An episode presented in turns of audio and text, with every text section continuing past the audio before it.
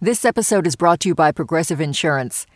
What if comparing car insurance rates was as easy as putting on your favorite podcast? With Progressive, it is. Just visit the Progressive website to quote with all the coverages you want. You'll see Progressive's direct rate, then their tool will provide options from other companies so you can compare. All you need to do is choose the rate and coverage you like. Quote today at progressive.com to join the over 28 million drivers who trust Progressive. Progressive Casualty Insurance Company and affiliates. Comparison rates not available in all states or situations. Prices vary based on how you buy. Radiolab is supported by the John Templeton Foundation, funding research and catalyzing conversations that inspire people with awe and wonder. Learn about the researchers making the latest discoveries in the science of well being, complexity, forgiveness, and free will at templeton.org slash podcast. Listener supported. WNYC Studios.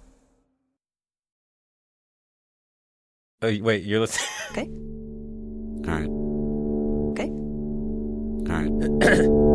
You're listening, Listening to Radio Lab. Radio Lab. From WNYC. Lulu, Latif. Radiolab. today we got for you just uh, it's a it's really a classic radiolab it's called speed but i would call it timeless Um, it's totally great. It's a total classic Radiolab. it's about things moving faster than we can perceive And also things moving slower than our patients can handle. and it includes moments like this one everything that I'm experiencing already happened.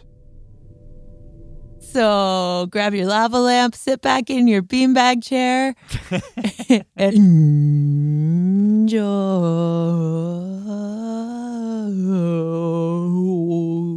enjoy. Will you forgive me if I actually leave my phone on vibrate because uh, my wife is pregnant and due literally Really? any day. No kidding. If this vibrates, I might ruin your radio program. That's, but- no, it's fine. It's all worse. So recently, I had a conversation with this guy, Josh Four. Yeah, He's a journalist. science journalist. And he told me about something that's been obsessing him recently this very odd experiment. Well, okay, so this is uh, one of the longest running science experiments of all time, the pitch drop experiment. And you can actually see it online. how do I get to a Uh, just search for pitch drop. pitch drop? All right. So when you go to this website, what you really see is uh, this funnel with some black stuff in it. And then uh, descending from the stem of the funnel is this little tendril of this black stuff. And at the end of that tendril is a little teardrop of this black stuff. And that's it. Doesn't move, do anything. But according to Josh, There are pitch drop junkies all over the world. People who are just have got this open in the background on their on their web browser, and he says they all just sit there watching and waiting. And that's the thing. Once you understand what's going on here, you kind of can't look away. Okay, so here's what happened. In 1927, there is uh, this guy, Thomas Parnell, who is teaching physics at the University of Queensland in, in Australia. Mm-hmm. And he's trying to show his students that, um, well, I guess that things aren't always what they seem. Okay. Uh, and so he takes a chunk of this material called pitch. What's pitch? Okay, so pitch is a natural substance. In fact, this is actually really the question what is pitch? Well, what does it look like? It's like, uh, Is it gooey? no, that's the thing. It's like a rock. You can break it with a hammer and it shatters into a million little pieces. But it's not a rock. It's a viscoelastic polymer, A viscoelastic polymer. which means that over many, many, many, many years, it moves. Really? So what he did was he melted a handful of pitch and poured it into a glass funnel. Hmm. And once it had properly settled, he snipped the bottom of the funnel and waited. For what? Well, for it to drip. You mean drip like a faucet would drip? Yeah, but much, much more slowly. So, 1930, Pluto is discovered. Bonnie and Clyde meet, fall in love, go on a crime spree, get killed by the police. 31, the Empire State Building is finished. No drip. 1933, the Nazis build their first concentration camp, Prohibition ends. It still hasn't dripped? 35, Amelia Earhart flies solo across the Pacific Ocean. You're kidding me. Still no drip. 1936, 5 million barrels of cement turn into the Hoover Dam. No drip. For eight years, this rock is slowly, slowly, slowly stretching into this dangling drop. And then, suddenly one day, eight years after he poured the damn thing into the funnel, in the tenth of a second, the blink of an eye, Drip. the pitch breaks. Now, nobody's ever actually seen this happen. I mean, it's never the drop has never dripped. No, no, the drop is dripped eight times, and we're all due for the ninth drop to happen any day now. So wait, hi- why haven't they seen it? So imagine a, a science experiment, right? Where the critical data that you want to gather happens in one tenth of a second every 10 to 12 years. it is really hard to be there at that critical moment. yes, yes. I mean, the, the- yeah, the matter. This is- fellow, Professor John Mainston, he's been watching it Yes, religiously since January of 1961, for 50 years. I am still waiting to see this pitch drop. Just out of suspense, or is there some question here? Well, first of all, uh, during Well, okay, the question is at that moment when you this ever elongating droplet gives way, what happens? If you've got the drop itself held by four little fibres, call them fibres, what breaks first? How does it break? and there are lots of people who, like me, are waiting to see whether we can capture that moment and see the way in which, from a mechanical point of view, it becomes imperative that the drop then fall. So, 1962. Mainston missed a drop in 62. Yeah. Mm-hmm. August 1970, missed that one. April 1979, that one he looked at on a Friday, knew it was close, And thought, well, something might happen over the weekend. came in on a Saturday, Saturday evening, checked the pitch drop, nothing happening, I'm going home. And by the time I came in very early on the Monday morning, not having gone in on Sunday, It had fallen. Ah. then 1988, he's standing right there. and I decided I need a cup of tea or something like that. Walked away, uh, came back, Oh no. and lo and behold, He thinks he may have missed it by as, as little as 15 minutes. it had dropped. Now, Did you take your tea and throw it against the wall and rage? yes. Well, yes, one becomes a bit philosophical about this, and um, I just thought, oh well, let, let's be patient. The next time, he installed a camera, and and, and then and then 28 November 2000. Yes. What happened then?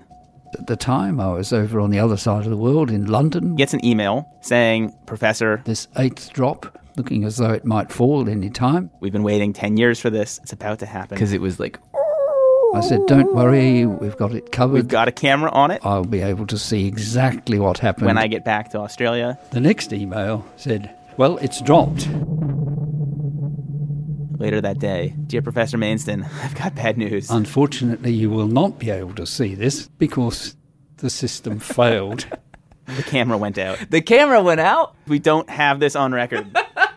Come on. That uh, was one of my saddest moments, I might say. Um, and But I thought, right now, "I've got to do the pitch is getting ready to give birth to another drop. And this time, there are three cameras. three webcams on there. and this is what Josh was showing me on the internet. This dangling little ooh, almost that all these people are watching. People from China, South America, Inuit people way up in the north of Canada. So everybody's waiting. Everybody wants to be the person who sees the pitch fall. And I gotta admit, I've been checking this thing online. Really? Are you, like what? You like watching grass grow? I don't know. It's, I think it's more than suspense. I think that this is it's about timescale is what it's about. We don't really have that many opportunities to interact with things that happen on these two very very different timescales simultaneously. Do you see what he means? Yeah, because you know you can, you're in this funny situation. You wait slower than you know how for something to take place that's faster than you can, you know, Catch. exactly. So you're playing at the very edges of what you know how to do. But not if you catch it. Then you get this glimpse into this world that's usually Off- Unknowable. exactly. So for the next hour, we're going to mess around with this idea because, you know, we're humans, And we live in a human scale but we've got a bunch of stories that are going to ask us to stretch that scale. to the breaking point. Yeah. I'm Jad Abumrad. I'm Robert Krulwich. Today on Radiolab, speed. where things keep getting faster and then faster again and then faster and faster and faster and faster and faster and faster and faster and faster. Until we get to the fastest thing in the universe. Yes. And stop it. Cold.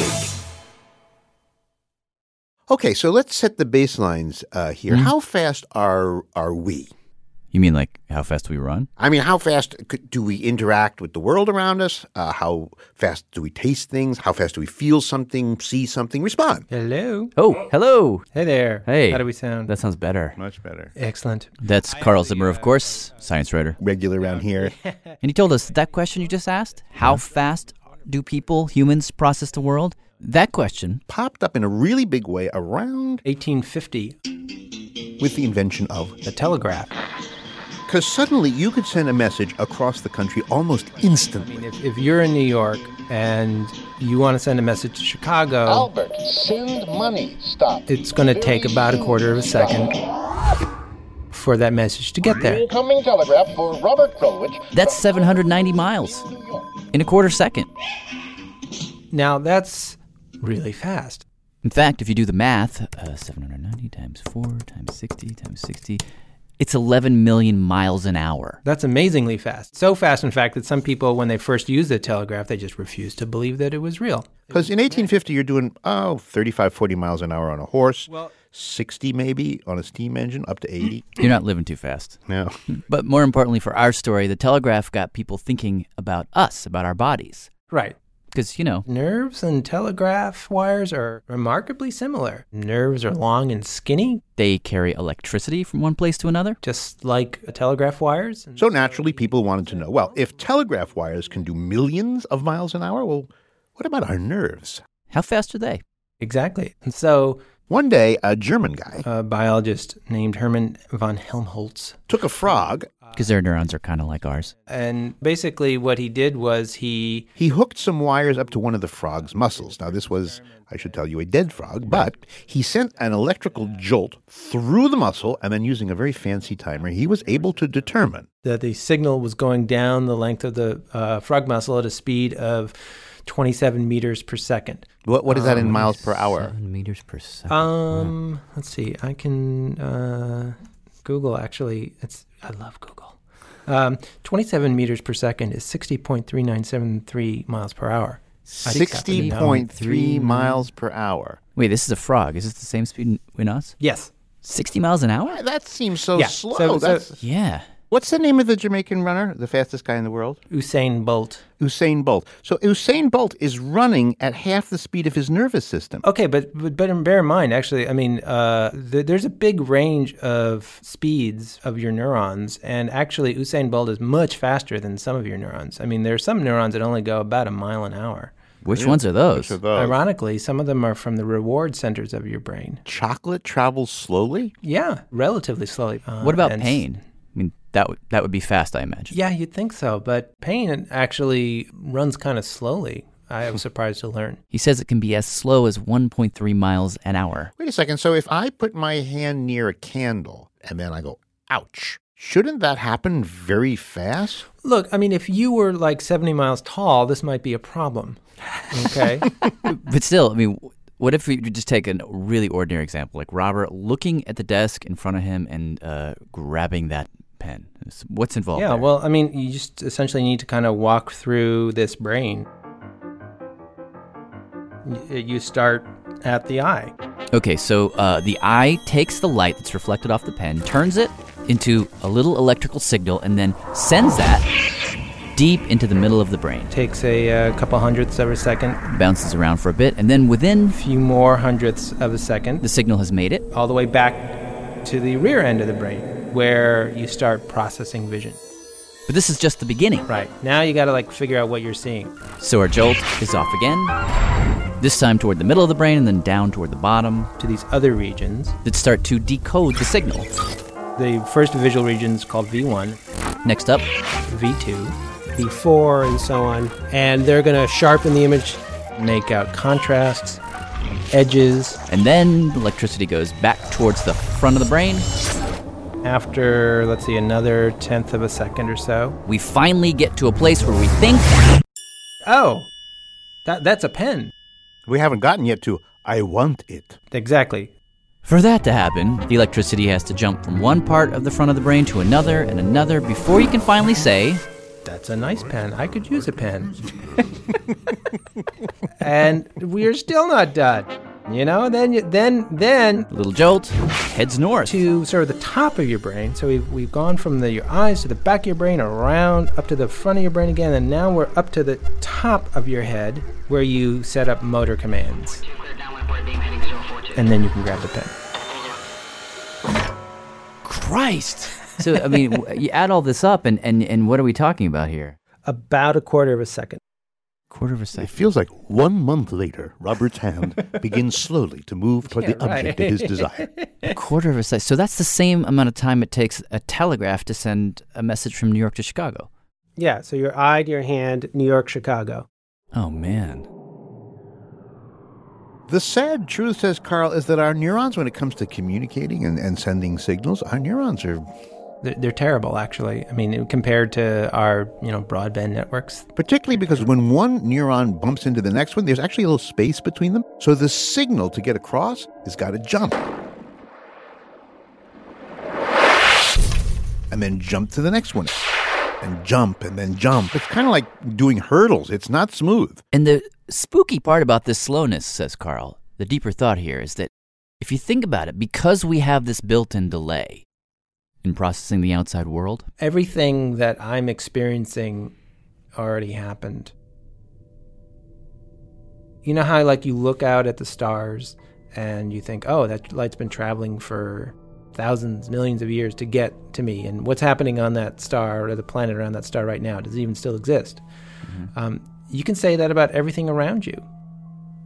you know because i mean by the time that you become aware of something in front of you it's been sitting there for a while relatively speaking i'm stuck in the past But it's, it sounds like if you want to be in the moment, then what you do is you stare up at the sun and you let the light just be light entering your eyes, and you don't think anything about the light. You don't try and a- comprehend the light. You just let the light be light.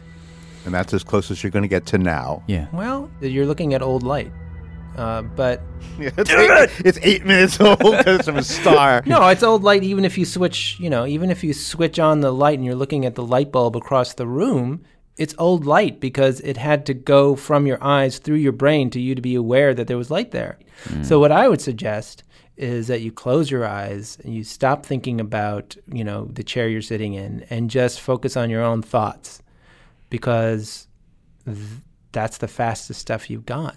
It's right there. You don't have to wait for it to be delivered into your brain. It's already in your brain. So I think your thoughts are the fastest things that you can experience. So my fastest thought that I could ever have is, where are my keys? You've got to have faster thoughts than that. What's a faster one? this is an interesting question, though. It- I think, it would be non narrative. I don't think it can be a keys or something. I think it would just be like a, ah. Someone has thought about this. Well, it wasn't me because I had no idea.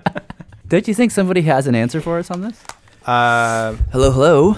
Hello. Somebody somewhere. I'm here. In fact, we found a guy. Are we are we recording right now? We are, yeah. His name is Seth Horowitz. I'm the uh, He's a neuroscientist. author of The Universal Sense: How Hearing Shapes the Mind. So we were talking uh, with. And we ran Seth through the question you know, if we're all trapped in the past by the slowness of our nervous system, what would be the most i- present, the most in the now that we could be? Well, if you and he actually disagreed with Carl's guess. He said, even if you think the simplest thought that it is possible to think, it's probably still going to be on the order of a quarter of a second, half second. Oh man. You have to get away from the conscious brain. no thinking, no seeing. Hearing is the fastest sense because it's mechanical. It normally operates on the millisecond range, the thousandth of a second. Huh. A sudden loud noise activates a very specialized circuit from your ear to your spinal neurons. Y- you mean it bypasses the brain? Yeah, it's the startle Wow. circuit. If you suddenly hear a loud noise within 50 milliseconds, it's 50 thousandths of a second, so you're talking 20 times faster than cognition. Your body jumps, will begin the release of adrenaline. No consciousness involved. It's five neurons, and it takes 50 milliseconds. 50 milliseconds. So, So you're already getting into a faster, much faster paradigm by using sound. so if we're going to jolt ourselves as close to the present as possible, then we'd have to play a really loud noise. Right. like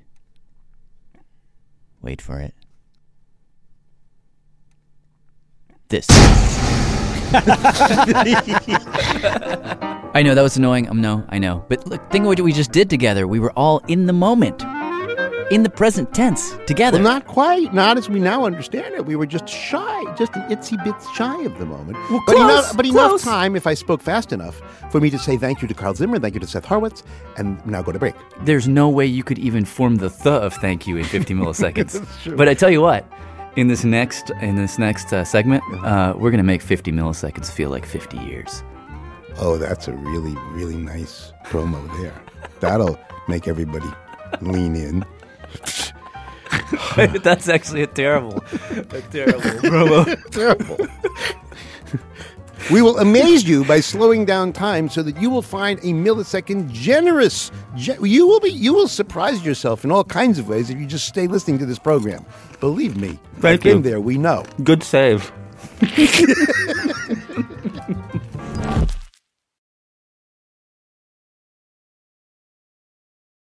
Ready? Mm-hmm. Hey, I'm Jad Abumrad. I'm Robert Krulwich. This is Radio Lab. And Speed is our subject. you beat me to it. I- well, actually, I- that's well. what this whole next segment is about. See, I had it in my bones. Just to set it up, uh, I got this idea from my friend Andrew Zolli, who is uh, a fantastic writer, wrote the book uh, Resilience Why Things Bounce Back. We were at a diner. I was telling him about this show, and he says, You should do something about the stock market. And I was like, I'm the last person who should do something about the stock market. Yeah. And He's like, No, no, no, no. Forget everything you think you know about the stock market. um, most of us, when we think about stock markets, if you just you close your eyes and you think about the financial world, what you imagine is a bunch of people in a room and they're all wearing funny colored jackets and they're shouting at each other and He's two bit, two minutes in. He's waving bits of paper, Wavy, yeah. right? 70 bit. This kind of raucous, Montana 23. people screaming, trying to figure out what a price is. And we have this sort of iconography, this cultural iconography of how the financial system works that is in large part completely divorced from reality. Because he told me, here's my first surprise, that somewhere between 50 and 70 plus percent of all the trades that happen on what we think of as Wall Street are not executed by a human being as the result of a human decision. They're actually executed by an algorithm at a speed, rate, and scale that is beyond our comprehension.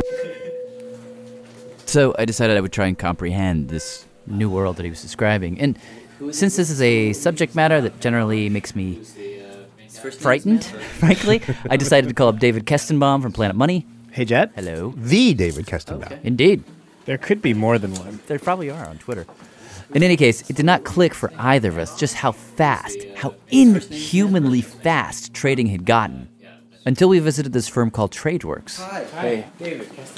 Nice to meet you, David. So we, we go into this little building in New Jersey. It looks like it's a startup or something. And uh, this guy says, hello. My name's Mike Beller. I'm the Chief Technology Officer of TradeWorks. And Mike Over here. um, sat us down at this computer, opened up Would be, uh, this little program that logs um, exactly what is going on at the market at insanely specific times. You could pick a stock.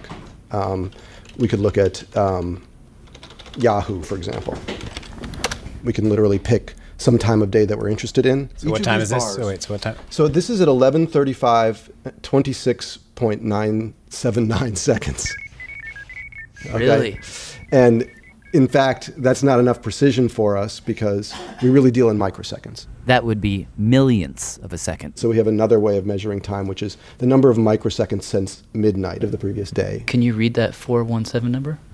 Sure, 41,729,979,559 microseconds since midnight. So, so do you always have lunch at like 2,305,000? No, that would that'd be really early. How, how many trades do you do in a day? Um, I think it depends a lot. A a high frequency trader might do 1,000 trades in a minute. It's about that tempo. But it's kind of very bursty. Now, what happens during those bursts is a bit of a mystery. It's very hard to see what's going on. Often, says Andrew, it's the computers testing the market. Testing to see if they can find a nibble on the other side. they'll fire out a bunch of buy and sell orders, and then when another computer bites on one, they'll quickly cancel the ones that didn't stick. Uh, nope, sorry. Di- didn't want to do that. And they're doing this on a microsecond basis. Buy. Nope, sorry. Sell. Nope. Buy. Nope. Sell. Nope. Sell again. Nope. Forget about that. Buy. Nah. And they create huge volumes of transactions that just disappear into the ether. There are some computer algorithms, he says, whose whole job is to combat other algorithms, fake them out. For example, we just a very good example happened uh, about a month ago in Kraft. That's Eric Hunsander. He tracks high frequency trading for the firm Nanex. Kraft, like Kraft cheese, Kraft? yes. He says what they saw was this algorithm jump into the market, buy up a bunch of Kraft, which jammed the price up, which allowed that algorithm to sell at much higher prices to um, the other algorithms. And we calculated out it cost them 200,000 to push the price up, but they were able to sell about 900,000 of stock, netting a gain of, of over half a million dollars in a matter of seconds.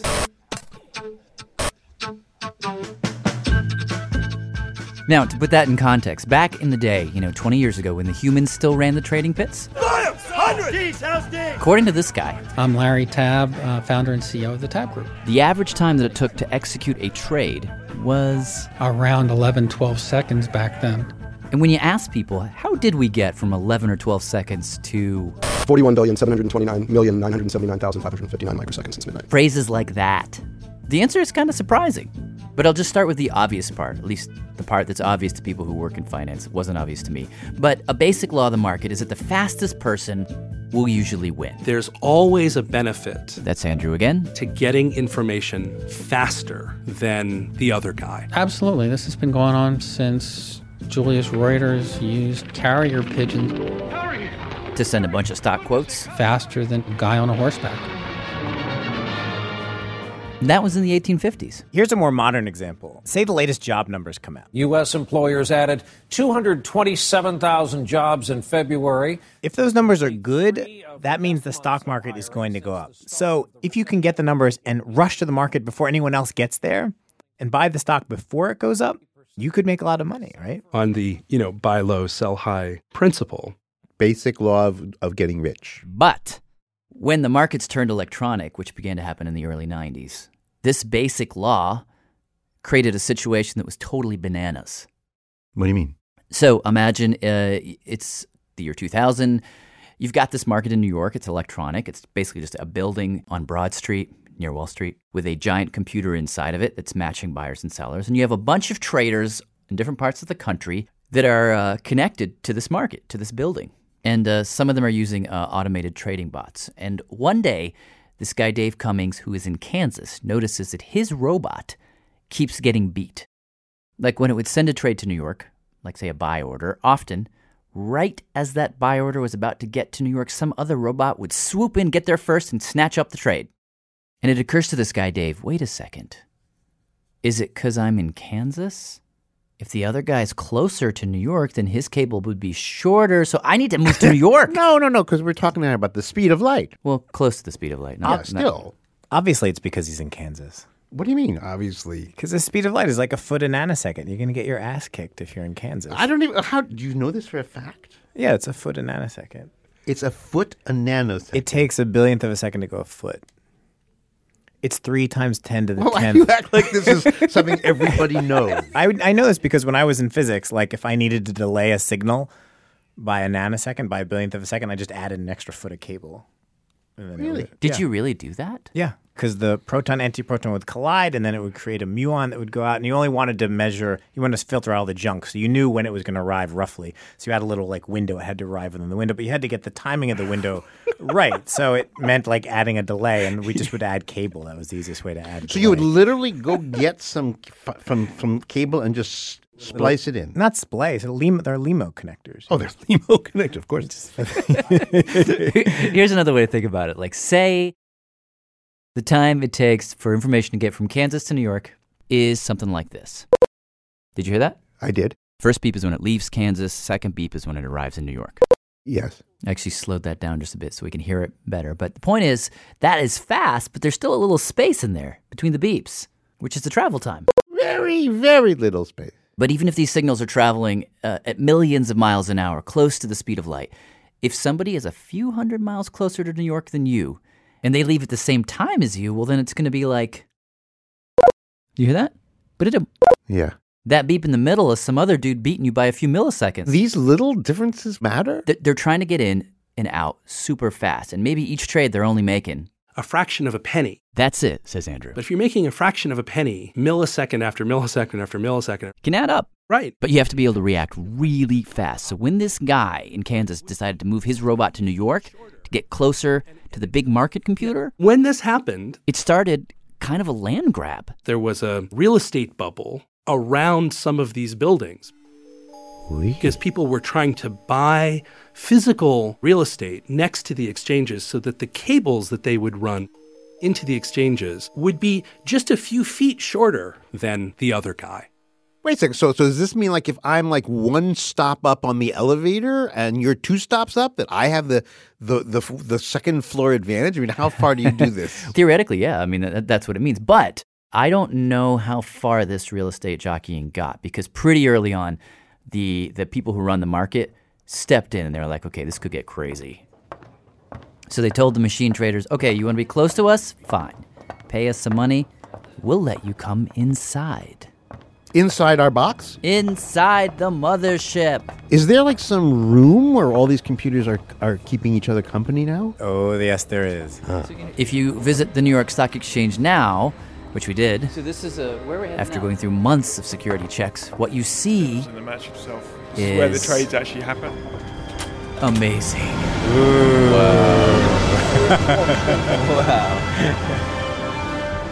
So this is what a 20,000 square foot um, hall with, This is Ian Jack. He's head of infrastructure at the New York Stock Exchange. He showed us around. with uh, a number of rows of racks uh, for customer equipment. In 2006, the New York Stock Exchange opened up this room. It's the size of three football fields, filled with nothing but Rows and rows of, of servers, uh, different specifications. So these are owned by banks, hedge funds, brokers. Yep, a whole number of financial institutions.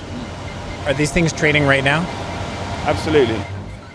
Each of these computers, and there were close to 10,000 in the room, give or take, were at that moment analyzing the market, making a decision as to whether to buy or sell, sending that decision over a cable into an adjacent room where it gets bought or sold. Yeah. No people involved. If you stood still for a few seconds, the lights went out. They automatically went off if nothing moved because the assumption was there were not going to be people there. And the whole idea of this place, says Ian? The whole premise is a level playing field. So any firm can come in here and they'll have the same access as anyone else. And to make sure of that, this is my favorite part. Every single rack within this facility has the same length of cabling to get to the network points at the end. exactly the same length? Exactly the same. Everybody gets the same length cabling, whether you're one foot away from the you know network hub or a thousand feet away, you get the same length. I'm sure they send synchronized test pulses from both your your trading computer and Jad's trading computer, and they make sure they arrive exactly at the same moment. I like to imagine they have a guy with a tape measure. That's the guy you bribe. That's the guy. Anyhow, you would think that since all machines can now be inside the exchange, literally inside the market building, that the speed race would be over, right? Yep. No. Actually, it only gets worse. Because the place we visited, the New York Stock Exchange, that's just one market of many. I didn't know this, but apparently, when all trading went electronic, the market's fragmented. It used to be that to trade stocks, there was the New York Stock Exchange and then there was NASDAQ. Really, just those two markets, says Larry. Now there are 13 regulated exchanges. There are roughly 50 what they call dark pools in the marketplace. Those are non public, basically. Yeah. So you got these 60 some odd different markets, and that's created all these different speed races between them. Yeah. Here's a super basic example I talked about with Andrew.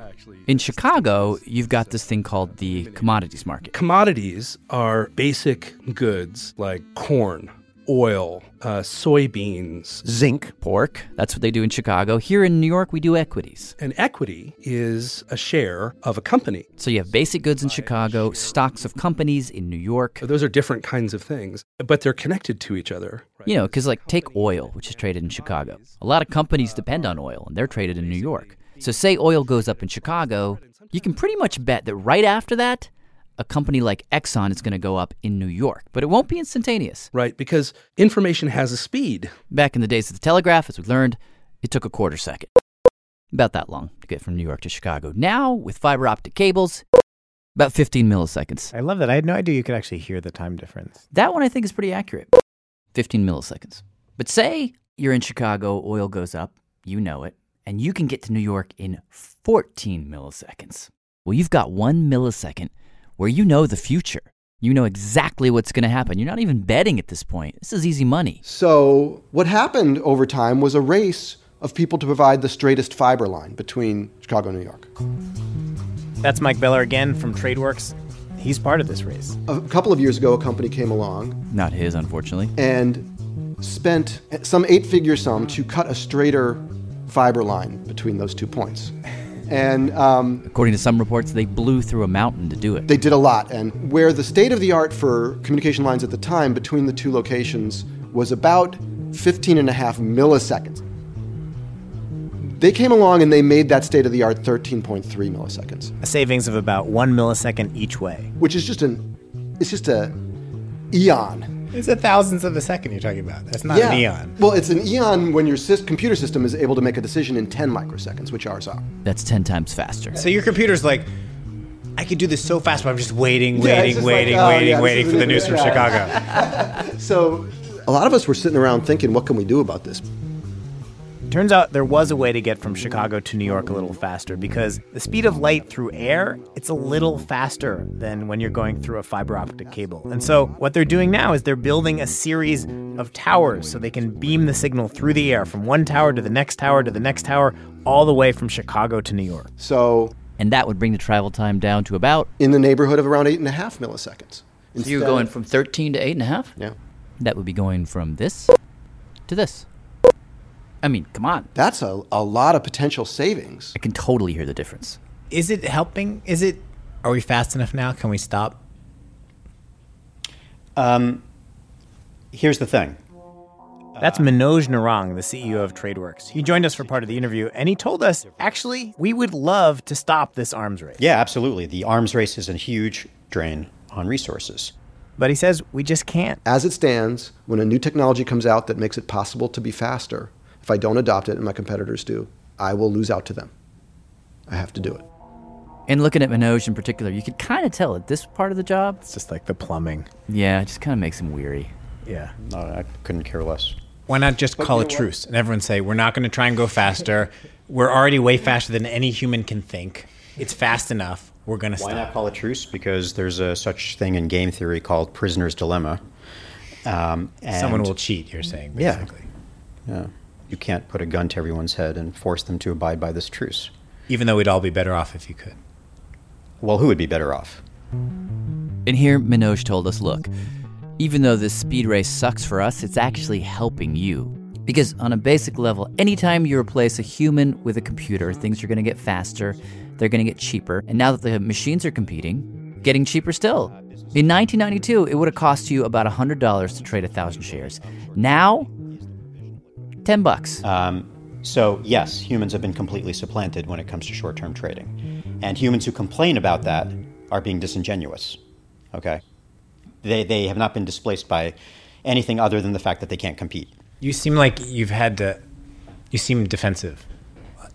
Well, just because I can explain the economics of the business doesn't make me defensive. That also sounded defensive. If Manoj did sound defensive, it's only because he and Mike and everyone in their industry have had to answer a lot of questions over the past few years about where all this speed is taking us. And those questions always come back to one particular day, May 6, 2010, when things got a little fruity. We hadn't had a down day in a, in a long while. We the market had been slowly creeping up for quite a while. And That's Eric Hunsander again, the analyst who's been tracking high frequency trading. He says that day, even though things had been going really well, that day it started off down pretty hard. Which made some sense because there was bad news coming out of Athens, people were nervous. But then, at a very specific moment, 2:42 in the afternoon, 1442 and 44 seconds.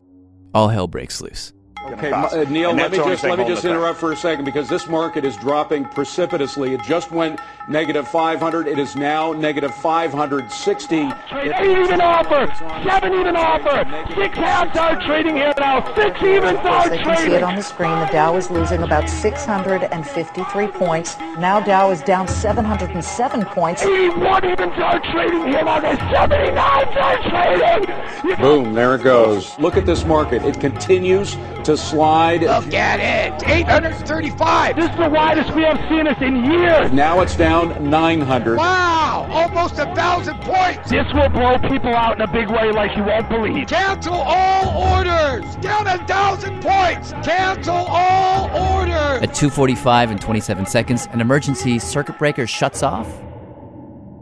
for five seconds. And that was the end of the slide. When it went out and stopped for five seconds, that was the bottom of the market. 1,000 points down, several hundred billion dollars vanished. Two and a half minutes.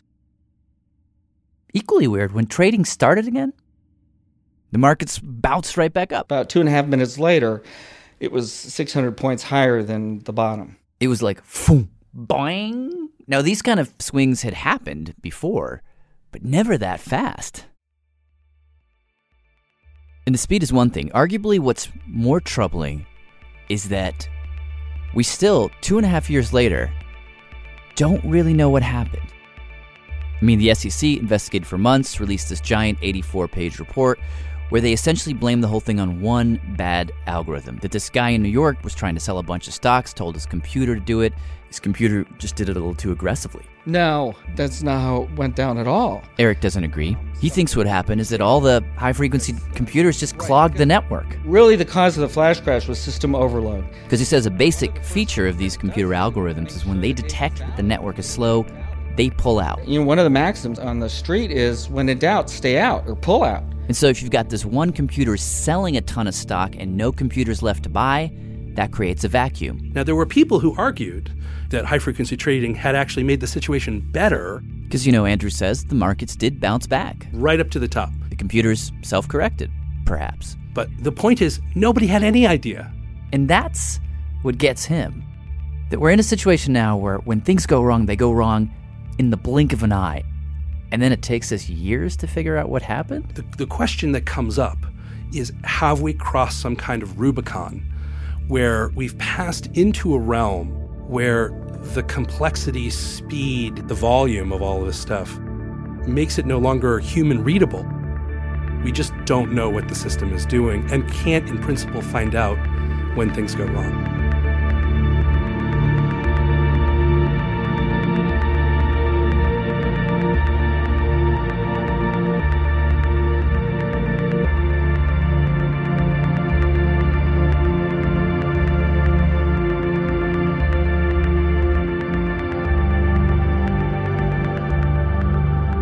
Big thanks to David Kestemom for joining me. If you don't listen to NPR's Planet Money, you definitely should. Definitely. Check them out at npr.org slash money.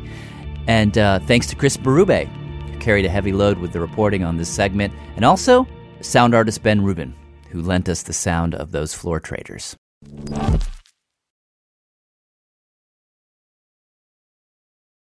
Hey, I'm Jad Abumrad. I'm Robert Krulwich. This is Radio Lab, and today, do you want to say it did today? Uh, speed. See, this is a perfect example of what we've been bumping into all hour. Humans are slow. We're just too slow. But now, Yeah, hello.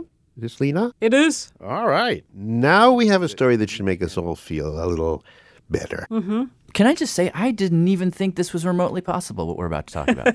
And the heroine of our story is Lena. Vestergaard How. That's a, is that a hyphenate? No, the Vestergaard is my middle name. How is the last name? And my first name is Lene. So, uh, so, Lena is a physicist at Harvard, and she has done something with speed that is just remarkable. It's the only way to say it. well, well uh, if, if we sort of step back one, We asked her to walk us through what she does, step by step, because it's totally worth it. we start out with a clump of room temperature sodium. And at room temperature, sodium is actually a nice, shiny metal. Lena and her team, they take the sodium, they put it in an oven and heat it up. Exactly. And as it heats up, atoms in the sodium start to vibrate faster and then faster And when the temperature gets to around 350 degrees centigrade, the atoms form a vapor. Super high pressure. And then She forces the atoms through this little pinhole. we have a little hole in the source. So this thin stream of atoms now comes zipping out of the hole, and We hit them head on with a laser beam. so you bang them right in their pathway, Yes, kick them in a direction opposite to their motion. and that slows them down. Exactly. And now we can load them into what we call an optical molasses. Optical molasses. this is so baroque. I love it. In the optical molasses, the atoms will be hit by laser beams from all directions. Is that your way of like saying, don't go this way, don't go this way, don't go this way? That's stop. right. Yes, You corner them in from all angles. yes. Then we can get them to uh, really slow down. It feels a little bit like you've enslaved these atoms. I feel bad for them.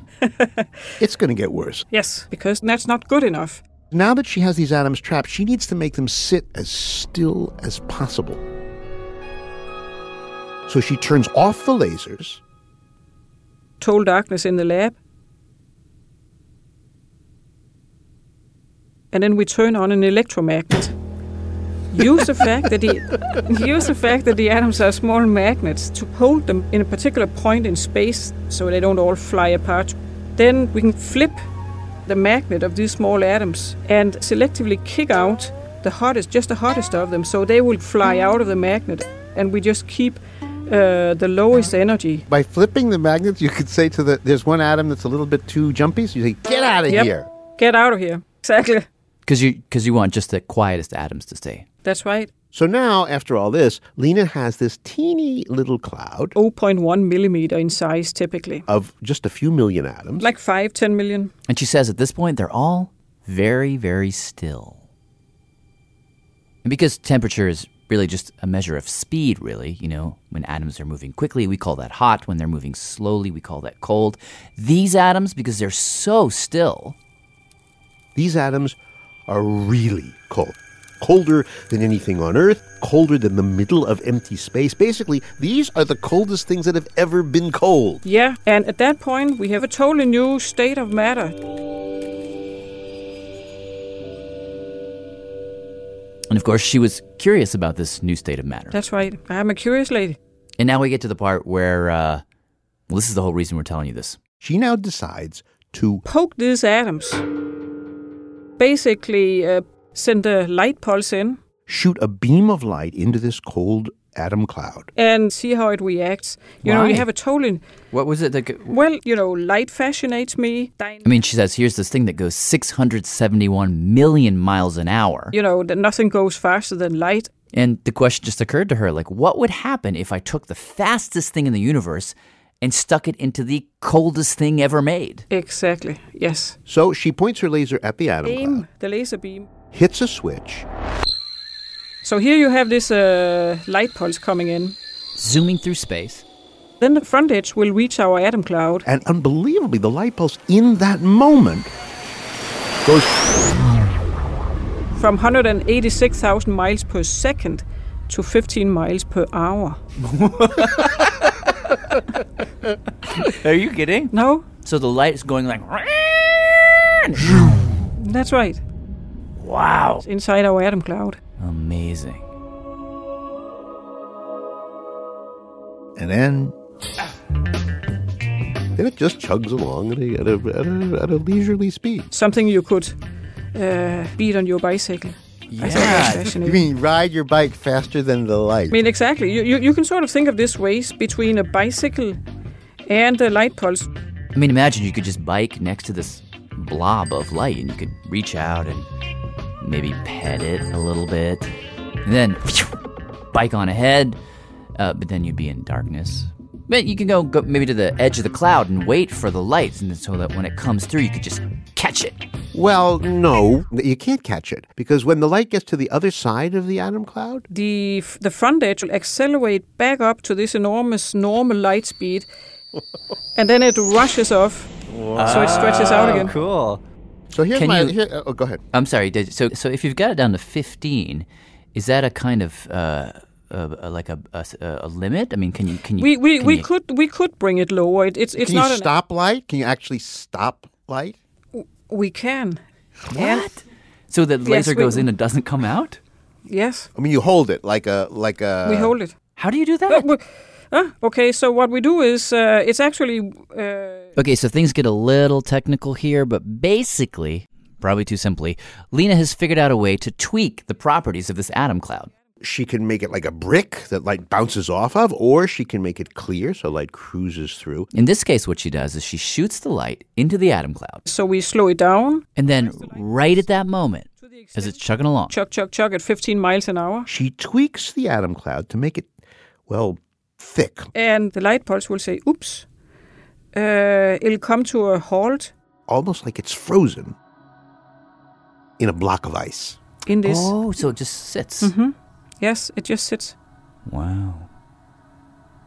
When when when you realize what you've done, did you do a little uh, jig or what? Did you do you have? Uh, s- Oh yes, that was amazing. That it was like sitting in the lab, of course, in the middle of the night, and just knowing, whoa, you are the first one who has been in this part of nature. Yeah, it was joy. You know, of course, to some extent, I'm an engineer, but this whole idea that I can take this light pulse and bring it down to a human scale, that's something you just, uh, at a very personal level, gets excited about.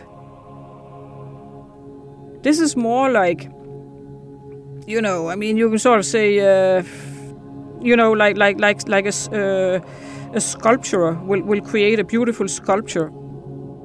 For me, as I was thinking about this, I actually think of it in terms of painting. Like Vermeer, you know, the painter.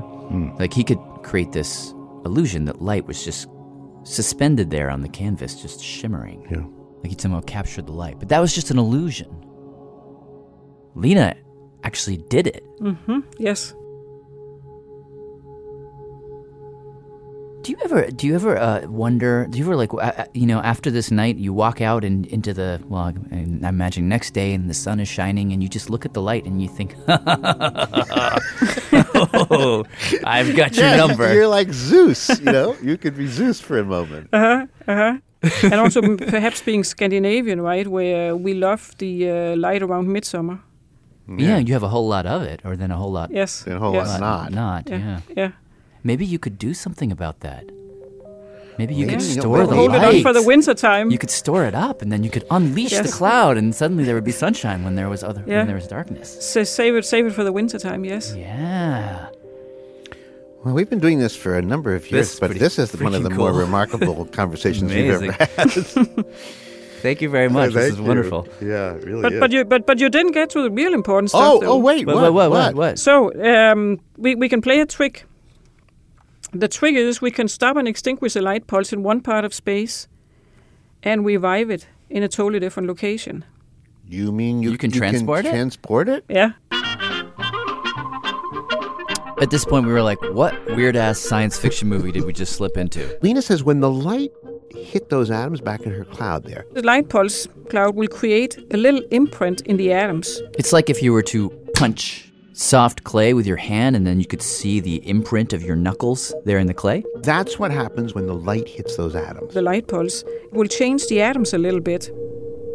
That's how it imprints its information in the atoms. And according to Lena, that imprint, it's like a physical impression of the light. All the information about the light, its frequency, energy, whatever. All that stuff is copied. in the atoms. So there's shadow of light? I mean, what does that mean? It's a shadow of light, yes. And now we can put, pull that imprint out. So now what we have out in free space is a perfect matter copy. You mean like physical matter? Yes. And then we can move that around. We can put it on the shelf, or we can move it around. We can squish it, and then we can take it over. She says if she wants to, she can then make a few tweaks to the cloud. Then the light pulse will come back to life, propagate slowly through the cloud, and then exit and speed back up. So you could store, I mean, if you were. If you were President Obama and you said, "I would like to put it, put the light around me right now in a time capsule for later generations to experience," he could take it Mhm. using your process, put it in an archive somewhere, and then yeah, put it in in a bottle. hmm and thousand years later they would they would know the light that surrounded him Yes. No, That's no, what she just said. No, no, I That's know what she she may. just Yeah, said. that's. How would you know the difference? Y- light is the same. How do you know? Oh, that's the same light. well, that it's was it's uh, it's uh, contained in my meta copy that preserves the information. So when the new light turns on, it identically copies the light from before in a way that w- that makes it as as Yeah. specific as saying Yeah. that's Mary K. Jones Yes, again or yes, Uh-huh. whatever. that's right. Oh man. I've also al- al- also al- also wondered about you know because we could in our uh, lab in Cambridge we could send a light pulse in, stop it, extinguish it, make our little matter copy, put it in a bottle. I could put it in a suitcase, say bring it to Copenhagen, turn it into light. But I've thought about also how do I get that bottle through security in the airport? What would it look like? Would it just be a bottle full of uh, full of emptiness? It, it would be uh, a vacuum, but there would be a little clump of atoms in there. Well, it would have to be less than three ounces of atoms, or they would have. Uh, Well, to it's so much less than three. hou- Yeah, you could just walk through the airport. You got no problems there. Uh-huh. Okay. Or you can open it and be like, "You want to see something cool? Pew! Blind him, and then." Uh, that would probably be also against the law. yes, yes, yes. How am I going to get my light through security?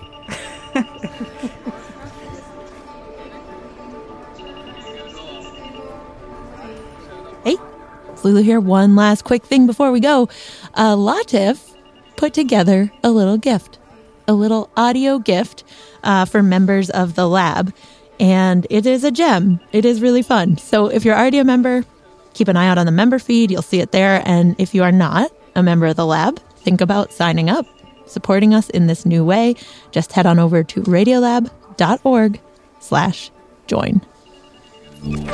Radiolab was created by Jada Boomrod and is edited by Soren Wheeler. Lulu Miller and Latif Nasser are our co hosts. Susie Lechtenberg is our executive producer. Dylan Keefe is our director of sound design. Our staff includes Simon Adler, Jeremy Bloom, Becca Bressler, Rachel Cusick, W. Harry Fortuna, David Gable, Maria Paz Gutierrez, Sindhunyana Sambandam, Matt Kilty, Annie McEwen, Alex Neeson, Sarah Kari, Ariane Wack, Pat Walters, and Molly Webster. With help from Carolyn McCusker and Sarah Sonbach.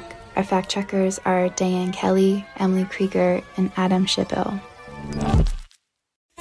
This is Timothy Franzik calling from Stillwater, Minnesota. Radiolab is supported in part by the Alfred P. Sloan Foundation, enhancing public understanding of science and technology in the modern world. More information about Sloan at www.sloan.org. Science reporting on Radiolab is supported in part by Science Sandbox, a Simons Foundation initiative dedicated to engaging everyone with the process of science.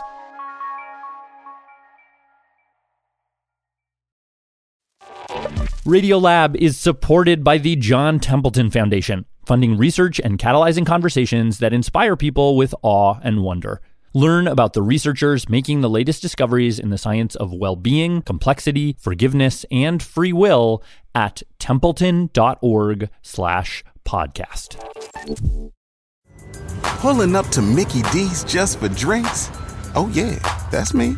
Nothing extra, just perfection and a straw. Coming in hot for the coldest cups on the block. Because there are drinks, then there are drinks from McDonald's. Mix things up with any size lemonade or sweet tea for $1.49. Perfect with our classic fries. Price and participation may vary, cannot be combined with any other offer. Ba da ba ba ba.